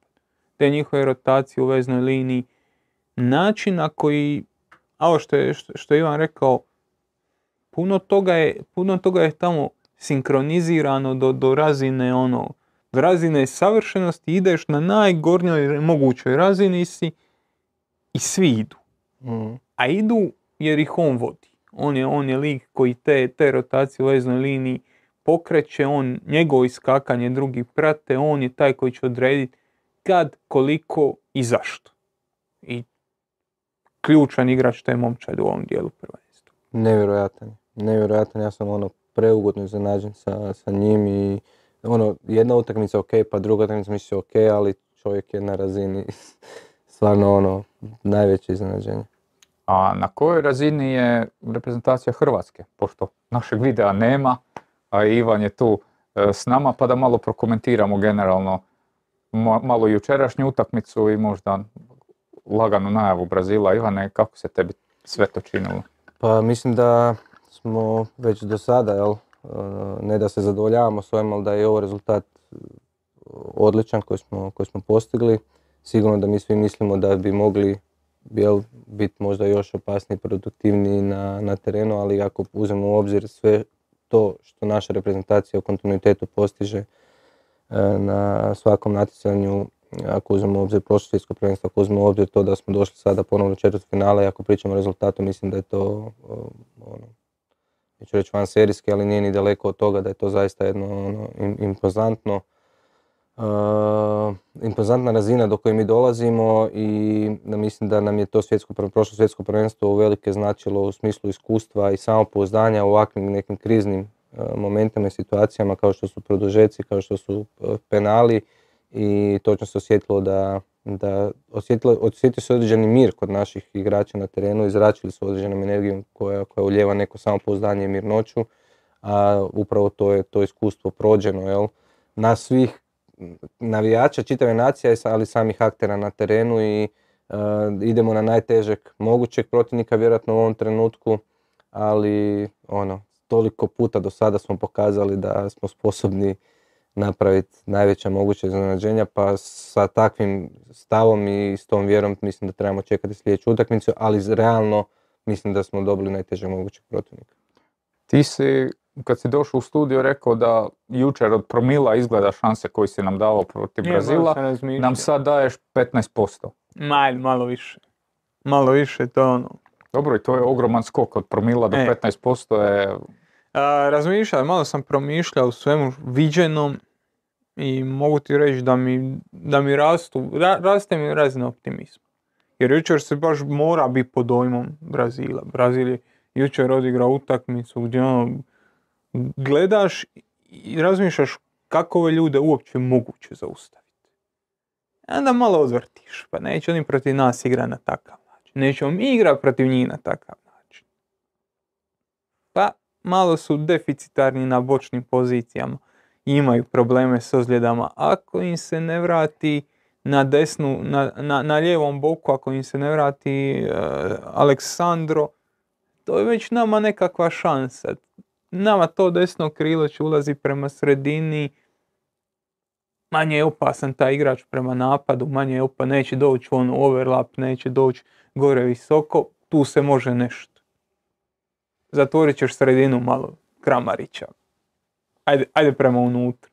Pa onda s druge strane nisu oni ni protiv Srbije ni protiv Švicarske odmah slomili utakmicu u prvi deset minuti. Pa malo će to ući u glavu kako ćemo, šta ćemo, Samba je, samba je dobra dok svira muzika, šta kad se muzika ugasi? Onda, znaš, jučer sam stvarno bio pesimističan, sad lagano, lagano raste optimizam. Ja mislim da o, ova reprezentacija Brazila, neću reći po imenima najjača, ali ne znam stvarno teško je reći koja je njihova generacija i na kojem prvenstvu najjača, ali ako pričamo o nekoj momčarskoj izvedbi na terenu, mislim da su nikad stabilniji. Mislim da nikad organiziranije i discipliniranije ne djeluju defanzivno. Mislim da su momčad koja može igrat e, čak i u, u, srednjem i niskom bloku se braniti, da može biti izuzetno opasno u tranzicijama, a u fazi napada su, jel, igraju, to je samba, jel? Da. E, tako da po meni, a ja bih rekao ako pričamo o njihovoj kompletnoj izvedbi, e, mislim da je ono, da, da, da je ovo reprezentacija koja onako me u svim aspektima stvarno, zato kažem da smo dobili iz mojeg kuta gledanja najtežeg mogućeg protivnika. Ali svaka knockout faza je, jedna je utakmica, detalji, pričamo o detaljima, jedan gol, jedna, može se desiti da će oni možda stvoriti šanse, ne, to je nogomet. Predviđat nešto je, definitivno šanse imamo, činjenica je da su oni ovoga ulozi favorita protiv nas jer je to realno, ali s druge strane mislim da, da ne treba nas otpisivati nikada, pa tako ni, ni u petak. A upravo to, ne treba se otpisivati jer on Hrvatska ima jednu Mm. karakteristiku koju dijeli s Real Madridom. Kad je bila utakmica Real Madrid Chelsea nakon prve utakmice, kad je Chelsea bio brutalno dobar, kad je trebalo objektivno 3-4 razlike dobiti i završi utakmicu u egalu, ja znam da se tada priča, "a, ne možeš ne ubiti kralja. Mm. Ne možeš samo ranit kralja, vratit će ti se to. Kralja moraš ubiti, moraš mu dati tri komada, četiri, zaključi priču i kraj. Tek i onda kraj. Dok su god živi, dok je god jedan, dva razlike živi su mogu. Hrvatska jako posjeća na to. Hrvatsku moraš ili ubiti, dati joj 3, 4, 5 komada, šta ja ne vidim da će nama Brazil napraviti. Nismo mi drugačija smo mi momčad od Koreje za početak. Na 1-0 mi smo i dalje živi. To ti pokazuju ovi penali. Recimo, Španjolska tri puta za redom is- ispada na penali. Hrvatska prolazi. Zašto? Imaš tu neku mentalnu stabilnost, imaš vjeru u sebe i znaš da će doći tvojih 5 minuta. Da ti ne treba 30 šansi. Treba tih 5 minuta da iskoristiš onako kako to Real Madrid radi. I imamo to što k- Miho govori, to je, e, stoji apsolutno tako i imamo tu mogućnost da se adaptiramo. Znači ako mi trebamo napadat, jel, sposobni smo napadat. Ako trebamo se ciljano branit, imamo zaista reprezentaciju i igrača i karaktere koji su uh, spremni to raditi koliko god je potrebno i čekat ako je potrebno jednu šansu, jednu šansu. Tako da ima, apsolutno se imamo za šta u- ne uloviti, ali ima, ima stvari radi kojih ovi tvoji postoci možda nakon večerašnjeg druženja će još porasti. E, imali smo uoči prvenstva neke upitnike po pozicijama u našoj reprezentaciji, to je bio taj desni stoper ko će igrat, bilo je desno krilo i to što nemamo krila pa moramo ulaziti pa Juranović visoko i pozicija špice. Ajmo reći, na dva dijela terena je izbornik tu primijenio različitu taktiku, dok je dole s Lovrenom i time, jučer smo dosta pričali, sad Ponovit ponovit ćemo s Lovrenom i u Guardiolom probao dobiti kroz utakmice to partnerstvo koje je realno i raslo u nekim segmentima.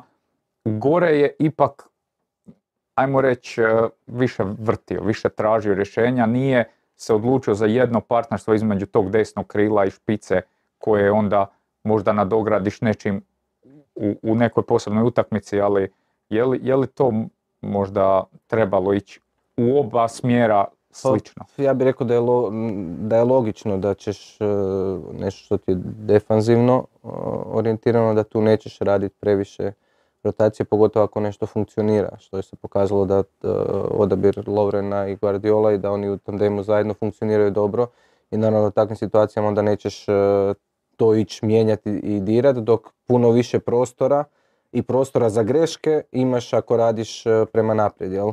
I da tu onda, s obzirom da kod nas nije bilo definirano jasno ko su ti, nego da se tu tražilo čitavo vrijeme, za vrijeme čitave Lige nacija, mislim da je tu od, od e, okupljanja do okupljanja da se mijenjalo, da su, da su tu bile i različite forme igrača i da je tu jednostavno ono, e, teško bilo se odrediti za nekog reći, e to će biti tipa po cijenu bilo čega, na kraju krajeva imaš na, sa strane, ako ne krene jedan, imaš onog drugog koji možda jednako zaslužuje u određenom trenutku i više da igra, a ako ovaj ne, ne, ne, njegov izbor na terenu ne donosi ono što ti je potrebno, pa naravno da će sljedeći put probati s ovim drugim. Jednostavno nemamo, mislim da ako pričamo o stoperskim pozicijama, da su tu neopitni, jel, ispali, jel, i Lovren i Guardio, ali isto tako ja mislim da je i Šutalo krenuo sa Guardiolom da bi jednako funkcioniralo, da bi možda neke stvari po pitanju faze napada funkcionirale još i bolje, ali po meni tu ono ne, ne, možeš fulat. Možeš fulat, ali to je sigurnija Da, opcija. To je, A to- naprijed ipak e, ovoga, imaš nešto gdje, gdje, nisi, gdje se nisu igrači jednostavno izborili da možeš reći, gle, to je tako, idemo, čekat ćemo ga jer znamo da će doći, nego imaš i tri, četiri koji su tu negdje i jednostavno pokušavaš pogoditi sa, sa odabirom. Mi smo jučer pričali o Lovrenu, ali u kontekstu koliko Juranović igra utakmice bolje i bolje kad su oni kliknuli. Kad ta lopta više ne donova. Čak smo i crtali. Kad imaš, mi smo zeleni, ajmo reći da smo zeleni. Ajte gori svi. Nek se Brazil povuče Nek se Brazil malo povuče na svoju stranu, ali čisto, e, čisto ilustracije radi. Kad imamo našu zadnju liniju, tu dva igrača koja to blokiraju, evo neki i, Modrić tu, kad imaš ovu situaciju, kad imaš loptu kod Lovrena i onda ne mora, ne mora a, Juranović primiti loptu tu, nego kad su njih dvojica sad već dovoljno u nekom ritmu da on može primiti loptu tu gore i da je može primiti ne tako da se okreće prema svom golu i da mu prilazi, nego da dobiva loptu u prostor i da računa da može proći. Razvili su to partnerstvo. Razvili su, rastu, rastu, rastu. Razvili su njih dvojica partnerstva jer relativno su malo zajedno igrali. Mhm. Kad se pogleda za nekakav stoperski par, puno više je recimo Guardiola igrao sa Erlićem i sa, sa Šutalom nego sa, sa Lovrenom. Rastu i oni. Uče kroz realne situacije kako se prilagođavati. E sad, to pitanje napadača i desnog krila. Ja slažem s Jožom i mislim da, da bi bilo svrsishodnije, jer ako se sad vratimo na, na, na ovo je dobar šlagvort da se vratimo na Portugal. Imaš Rubena Neveša, nije to poanta, nije to poanta. Nego imaš Rubena Neveša, imaš uh, uh, Williama. Neveš je bolji igrač, vjerojatno je Mhm, bolji, mhm. ali ajmo reći da su tu negdje. Mi imamo tri ili četiri napadača koja su tu negdje. Ajmo dati dvojici da naprave kemiju. Ajmo dati dvojici da pokušavaju i oni rast. Igraće i treći i četvrti, nije da neće igrati svih 90 minuta. Ali ako imaš kemiju između e, Budimira i Pašalića, koristi ih zajedno. Ako imaš kemiju između Oršića i Petkovića, koristi ih zajedno. A imaju ja i drugi imaju kemiju. Znači sva četvorica su pokazala u dovoljno utakmica da su zajedno kompatibilni. Ako imaš e, e, Livaju i, i, i Kramarića, koristi njih zajedno. 60-30, 50-40 minuta. jer nijedan od naših napadača nije iznad. Da, da, to I je... isto to je tako sve. nijedan nije ispod. Ti svakog, ajde ako smo zaključili da je Kramarić to krilo, svaki od ove trojice ima svojeg argumenta. I nećeš pogriješiti ni sa jednim. Ali ajde zagrizi za jednog. Daj mu šansu pa idemo dok ide. Da kažem, ali teže... teže Apsolutno da je teže u to napadu jer, i- Ti sad, kad imaš njih 3-4 koji su tu negdje. I sad ti kreneš sa jednim i tu utakmicu možda ne dobiješ onaj efekat koji si htio i priželjkivao sa njim da bi ga opet koristio u drugoj utakmici, nego to ne dobiješ, a imaš ovdje onog koji, znaš, zna da, da, ok, da. je blizu. da je blizu, da, sad mi možemo pričati o nekim promilima razlike ili našim osobnim nekim preferencijama, ali ajmo reći da su oni svi tu negdje. I s te strane je to teže. Je, jer, apsolutno e, da je puno teže. Teže je držati onda ovu trojicu ako ti sad od, odlučiš se za, za Livaju i realno ne, ne griješiš. On ti može u prvoj utakmici ne donese ono što hoćeš, pa ćeš ti ići drugu s njim jer vjeruješ u njega da će to biti, ali onda će ti ova trojica Da, Znaš, ne, jer nije, ne možeš ti sad reći da Livaja toliko, ili da Petković, ili da e, Budimir odskaču, ne, to je... ne, sve, sve je to vrlo blizu. Da, možemo reći da je u, utakmici protiv Kanade funkcioniralo nešto, jel? Ako dobro, Kramarić... čak, e, čak i ako se vratimo i na da, Ligu nacija, da. tu već imamo i zaključke. I, Sad- i Budimir, Budimir recimo i, i Pašalić isto one kvalifikacije na se, sa da. Ciprom, znaš. Sad već postoji nekakav uzor.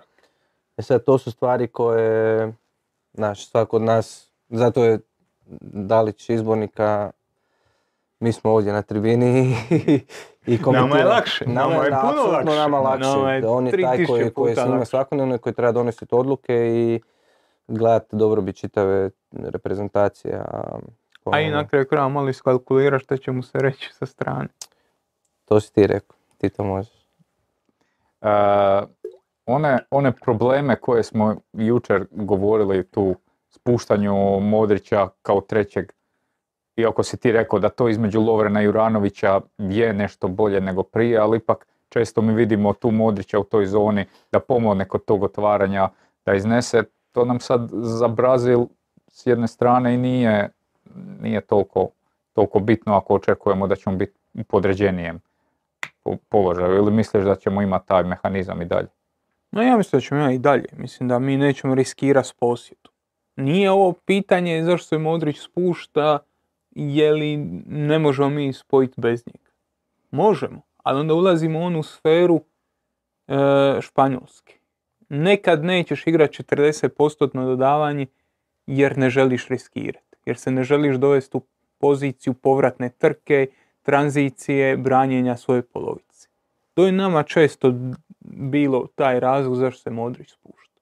Spusti se da ne igramo dodavanjima niti 40, 60, 70% vjerojatnost, nego igra ono 95%. I tu ne gubimo loptu, ne radimo puno toga prema naprijed, ali smo sigurni na nas. To je obrambeni mehanizam u suštini. I mislim da će to protiv Brazila imati svoju ulogu. Spusti ga tu, odvrti napad, zadrži 10 sekundi loptu da odmoriš, da dišeš, da, da, taj, da, da, da taj Brazil mora malo misliti kako ću ja sad obraniti. Zašto ne bi Neymar pogleda preko ramena di mu je, di mu je e, Kovačić recimo? Mislim, mi to i moramo, ne, mislim, ne možemo samo bazirati na Bra- na ovo. kako ćemo se braniti, jer na taj način sigurno onda nije, nije, nije, nije rješenje protiv, protiv Brazila, ali Modrić to radi u Realu, Da, znači ako to može raditi pokraj Milita i, i igrači iz Reala, onda može sigurno i pokraj, pokraj Lovrena, ali to je nešto dakle on može najbolje funkcionirati, iako ja zaista jesam uvjerenja da apsolutno nam pokazalo se Lovren i Guardiol funkcionirao jako dobro i tu nemamo šta pričati, to je očito pogođeno. E, i moje mišljenje je da sa Šutelom to ne bi bilo niš, teško je sad pričati, to i kažem opet lako je nama odavdje iz ove perspektive, jer nismo mi koji donosimo odluke tamo e, i koji smo pod pritiskom, ali ja mislim da ono što dobivamo sa Guardiolom na, na lijevoj strani nije stvar ako mi pričamo da smo mi pro- o- o- opasniji po našoj lijevoj strani, nije to samo radi kombinatorike između Perišića, Sose, gdje smo bili protiv e, e, Kanade, koliko puta je Sosa kreirao prostor ulaskom unutra, gdje se jednostavno te stvari igrači koji se razumiju i nije stvar samo da se oni razumiju, nego su jednostavno, ajmo reći, taktički e, na, na višem nivou gdje mogu prepoznati određene situacije, iskreirati liniju dodavanja ili iskreirati e, prostor za nekog drugog igrača. Znači, taj dio funkcionira sa Perišićem, Kovačićem pa Brozovićem, ali ja sam rekao i Guardiol je tu izuzetno bitan, ne samo zato što je on taj koji daje točne paseve tu, već ako vi uzmete u obzir koliko, e, koliko evo supruga me zove,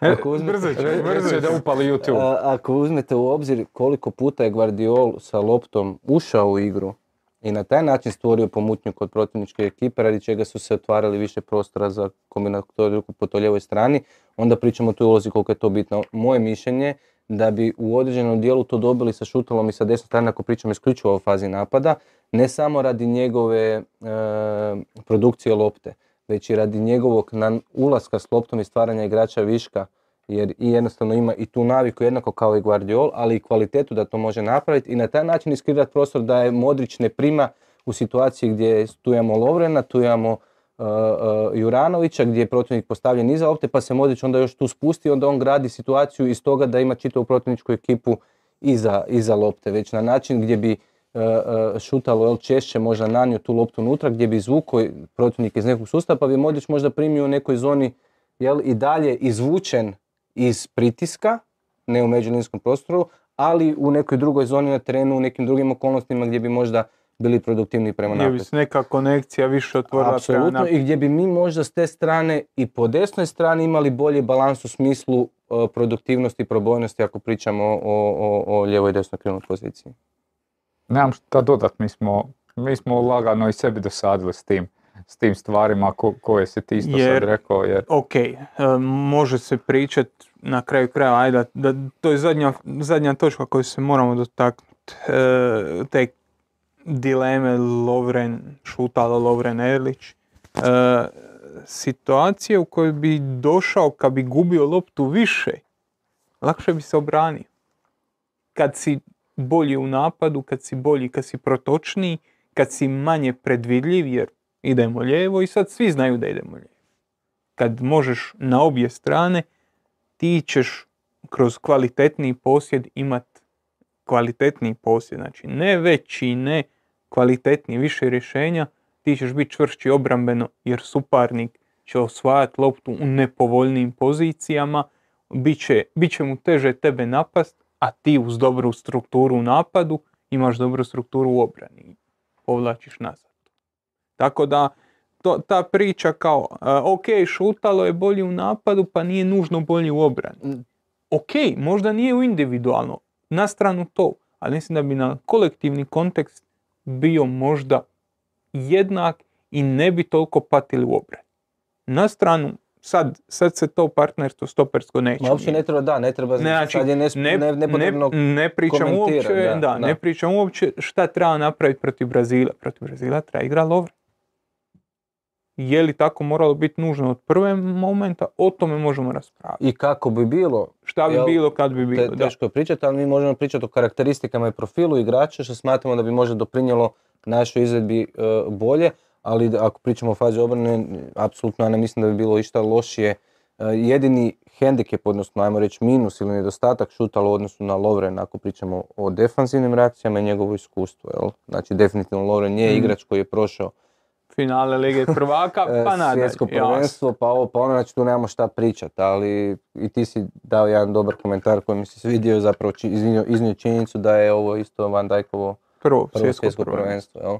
Tako da, ono, možemo mi sad pričati, ali to su nijanse i definitivno je pogođeno s ovim i mi pričamo čisto o našim preferencijama. E, dobro, imamo dva slobodna dana, a nakon toga prva sljedeća utakmica je upravo ta, Hrvatska i Brazila, Da. pa ćemo mi sigurno imati jednu najavnu emisiju da o tome popričamo, u kojoj ćemo i dati naše klad, kladioničke parove e, Za taj dan. za taj dan. A ajmo pogledat, ako je Korda spreman, e, kako smo prošli s kladionicom danas. Znači, e, dva sa- sat i 39 minuta sam čekao ovaj trenutak da se vidi kako se zeleni e, moja, Igra, moja igranje pozicija. 1.60 koeficijenta u našoj kladionici. Uz onu krađu jučer gdje su me pokrali i kombinacija ovoga bi donijelo veliko preimutstvo. Hoćeš igrati 1x u budućnosti? Neću ja tebi svoju strategiju otkrivat. Ne, stvarno, Znači, uglavnom, ukinit a, ćemo ovo. Maroko, Španjolska su bile utakmice na koje su Korda i Miho igrali. E, dvojka Miho i jedan i pol gol u prvom poluvremenu je palo dok sam još bio u Gorici. Em, a Korda igrao da će biti više od 6,5 udaraca u okvir i više od 17,5 udaraca. I to je palo dok sam bio u Gorici.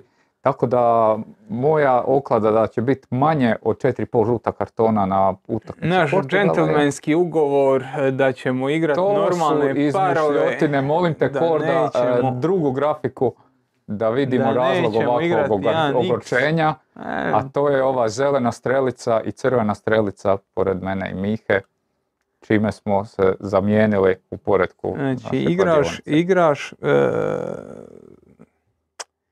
htio sam reći, e, igraš ko, doslovno ko Čolo Simeone. Pa, brate, ja sam sad stvorio neki sustav i sad idemo sad idemo to uh, oplemeniti. Uh, Ozir me upozorava da vas je četveroznamenkasti broj koji prati ovu, uh, ovu utakmicu, a samo troznamenkasti broj je lajkao video, tako da, tako da dajte jedan like pa možda pokrenemo algoritam ovaj put u pozitivnom svijetu, možda nas ne skinu. E, imamo još jednu stvar, to je naša nagradna igra našeg sponzora Jaka. Evo, ovdje smo izvadili naš pot. E, Jučer je bio vaš zadatak, dodate na web stranicu Jako Sporta, pogledate web shop koji e, imaju i iz klubova koji su e, korisnici Jako opreme odaberete ona igrača i onaj klub koji prodaje najviše dresova na tom web shopu. Da, koji E, igrač prodaje najviše dresa. Tako je, došlo je hrpa vaših odgovora, no samo su četiri točna. Dobro, ali mene je iznenadilo koliko je ljudi glasovalo za Bornu Sosu, meni ne bi pao na. Dobro, Borno Sosu, ali još neki igrači I Igrači Stuttgarta su- Stuttgart, znači stvarno su ljudi zaludili za Stuttgarta, valjda su mislili da je Stuttgart popularniji od Slaven Belupa. Ali nije, Ali nije. Nije. jer naš Krstanović i Slaven Belupa je bio točan odgovor. Četiri vaša I točna odgovora su tu. sorry, sviđa mi se koliko je ljudi zaokružilo, odnosno poslalo izbor uh, Obilinovića iz RNK Splita, koji valjda... A ne znam, ajde. Ali puno ljudi je to poslalo, tako da... E, da Ivanu da izvuče Mogu ja. sretnog dobitnika. A su, svi, sve su papirići od Gorice, jel? N- Naravno, Ne, ovo je tu je grb Gorice. ma eto, To. to je za sreću. Dobitnik je nogometni klub Gorice. Bar nešto. E, Stipe Đaja. Eto, Stipe, e, na mail ćemo ti e, se javit i u, uslijedit će dres tog istog Krstanovića u Sla, i Slaven Belupa, kojeg ćeš, nemoj sad, Ne, ne ko, je- ko nije imao sreće. Ko ja na kladionici. Evo neko je poslao samo mail, sete, sete. Pa smo rekli mail i ime. E, dobro, to je što se tiče e, toga. Još jedno pitanje prije nego se rastanemo. Ivane, ti si jedan od idejnih začetnika e, Turopoljskog srca. To je jedna e, humanitarna udruga i akcija koja obično Božićem više zaživi. Možeš nam malo o tome Pa je, da, evo, sad je ovo već peta godina. Ideja je prvo bila napraviti neki na turnir gdje bi kroz kotizacije i određene donacije pri- prikupili neki novac za, za obitelji koju, ono, kak, u to božićno vrijeme, svi smo doma sa svojim obiteljima, nama je lijepo, a u tom, tim trenucima manje mislimo na ljude koji možda nemaju mogućnosti kakve imamo mi. I to je bilo nakon što sam se vratio iz Poljske, jednostavno mi je sinula takva ideja, jer sam bio u tom trenutku slobodan i nisam imao posla, pa sam se eto bavio drugim stvarima i e, iznio svoju ideju par prijatelja koji su e, to jako dobro prihvatili. Na taj način je to zaživjelo i sad je, imamo svoju udrugu koja se zove Turopoljsko srce i funkcioniramo na način da organiziramo taj malo nogometni turnir 12 kafića, 12 kultnih kafića iz Velike Gorice. Taj turnir će biti 18.12.